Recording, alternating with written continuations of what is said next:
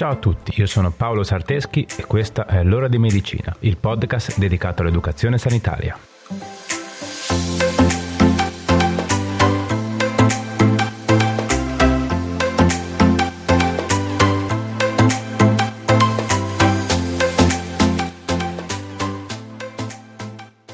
Ciao a tutti e bentornati. Oggi parliamo di PEG, che è un acronimo che sta per gastrostomia endoscopica percutanea.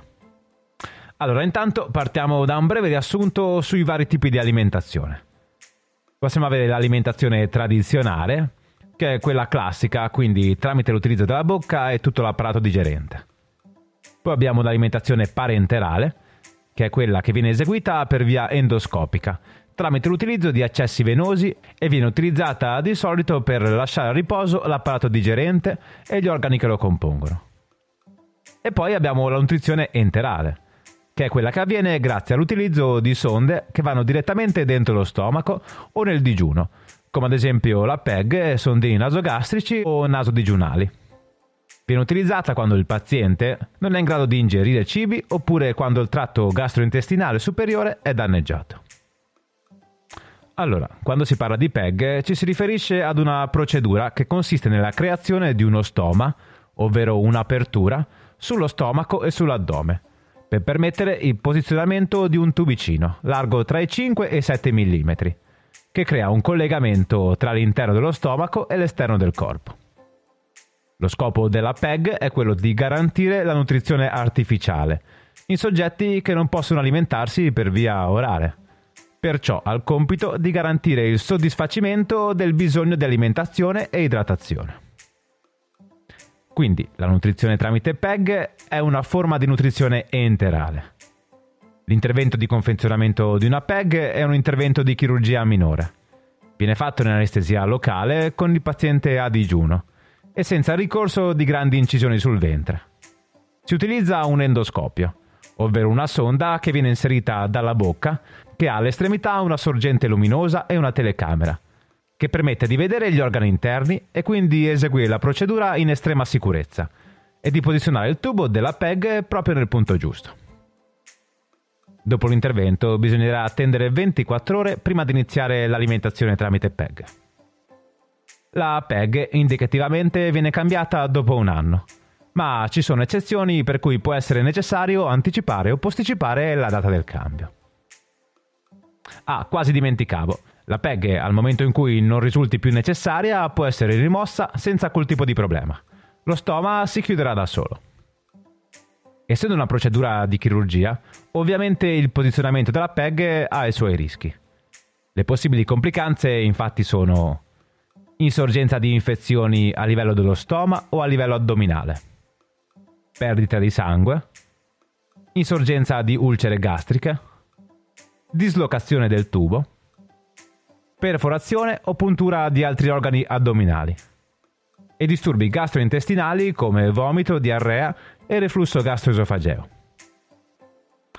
Ovviamente, essendo un intervento invasivo, è necessaria la compilazione del consenso informato da parte del paziente o di un amministratore di sostegno. Ma quindi, quando una persona non può più assumere cibi per via orale, si passa direttamente a una PEG? Beh, no. Solitamente si preferisce partire da qualcosa di meno invasivo, come ad esempio il sondino nasogastrico, oppure la nutrizione parenterale tramite accesso venoso. Il sondino però ha un limite, ovvero il tempo. Infatti, se la necessità di nutrizione enterale è a breve termine, ovvero dalle 6 alle 8 settimane, si utilizza il sondino, mentre se deve essere una soluzione a lungo termine è necessario confezionare una PEG. Per quanto riguarda la nutrizione parenterale, invece, anche questa ha i suoi limiti. Ad esempio, c'è un maggior rischio infettivo ed è meno gestibile al domicilio. Quindi anche la nutrizione parenterale non è una soluzione ottimale a lungo termine. I motivi per cui è necessaria la PEG possono essere veramente tanti. Ad esempio, in seguito di un ictus. Se il riflesso della deglutizione non viene recuperato, si può presentare il rischio di inalazione di cibo delle vie aeree. Altro motivo potrebbero essere in generale malattie neurologiche acute o croniche, tumori del cervello o neoplasie delle prime vie dell'apparato digerente. Insomma, sono varie le situazioni che possono richiedere l'inizio della nutrizione enterale tramite PEG. Ma in sintesi si posiziona quando c'è un'incapacità temporanea, superiore a un mese, oppure permanente, di alimentarsi. Ma la PEG non ha solamente la funzione di portare alimentazione ed acqua dentro lo stomaco.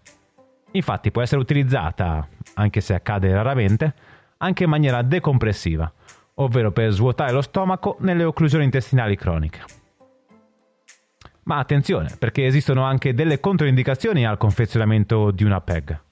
Possono essere assolute, come sepsi o peritonite in atto, impossibilità di passaggio dell'endoscopio attraverso il tratto esofago-gastrico, neoplasie gastriche e altre ancora. Mentre ci sono controindicazioni relative, ovvero che rendono la procedura più complessa, come ad esempio obesità, chirurgia gastrica pregressa, varici esofagee, e in questi casi aumenta anche la possibilità di complicanze. Ok, ci siete? Per quanto riguarda la teoria, credo di avervi dato informazioni a sufficienza. Adesso passiamo a qualche consiglio pratico. Ovviamente la persona a cui viene confezionata la PEG o il suo caregiver deve essere informato, istruito e addestrato a gestirla nel modo migliore. Ok, ci siete? Andiamo coi consigli.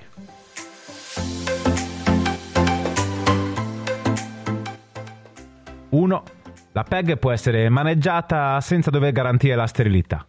È sufficiente eseguire una buona igiene delle mani prima e dopo l'utilizzo. 2. È importante tenere conto della quantità di nutrizione enterale somministrata, dei liquidi e di tenere sotto controllo il peso della persona portatrice di PEG. 3. Controllare che non insorgano problematiche come vomito o diarrea. Nel caso in cui compaiano, avvisare il medico curante o l'infermiere di famiglia. 4. In caso di stipsi, a meno che non ci siano controindicazioni, aumentare l'idratazione per favorire l'evacuazione ed avvisare il medico curante. 5. La cute intorno alla stomia può essere soggetta ad arrossamenti. Detergere quotidianamente con acqua e sapone ed asciugare bene tamponando, senza frizionare la cute. 6. Controlla se ci sono segni di infiammazione come rossore, secrezioni, gonfiore o dolore. E nel caso in cui compaia uno o più di questi sintomi, avvisa il professionista a cui fai riferimento. 7. Ricorda che anche se la bocca non viene utilizzata per alimentarsi, è ancora più necessaria una corretta igiene del cavorale e dei denti.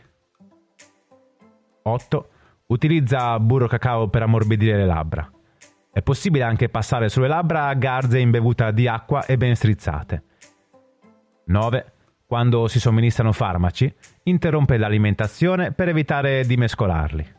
Somministrare un farmaco alla volta e tra una somministrazione e l'altra irrigare con circa 5 ml di acqua per pulire il tubo. 10.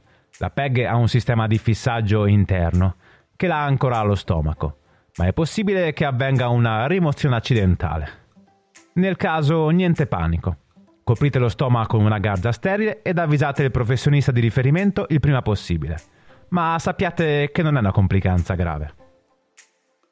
11 è possibile che il tubo della PEG si ostruisca. Di solito questo avviene a causa di nutrizione che si addensa e ostruisce il tubo. Provate a eseguire dei lavaggi con acqua. Nel caso in cui non riusciate a disostruirla, contattate il medico. 12. La PEG non viene confezionata solo ad adulti. È possibile che ci siano dei bambini che ne hanno bisogno.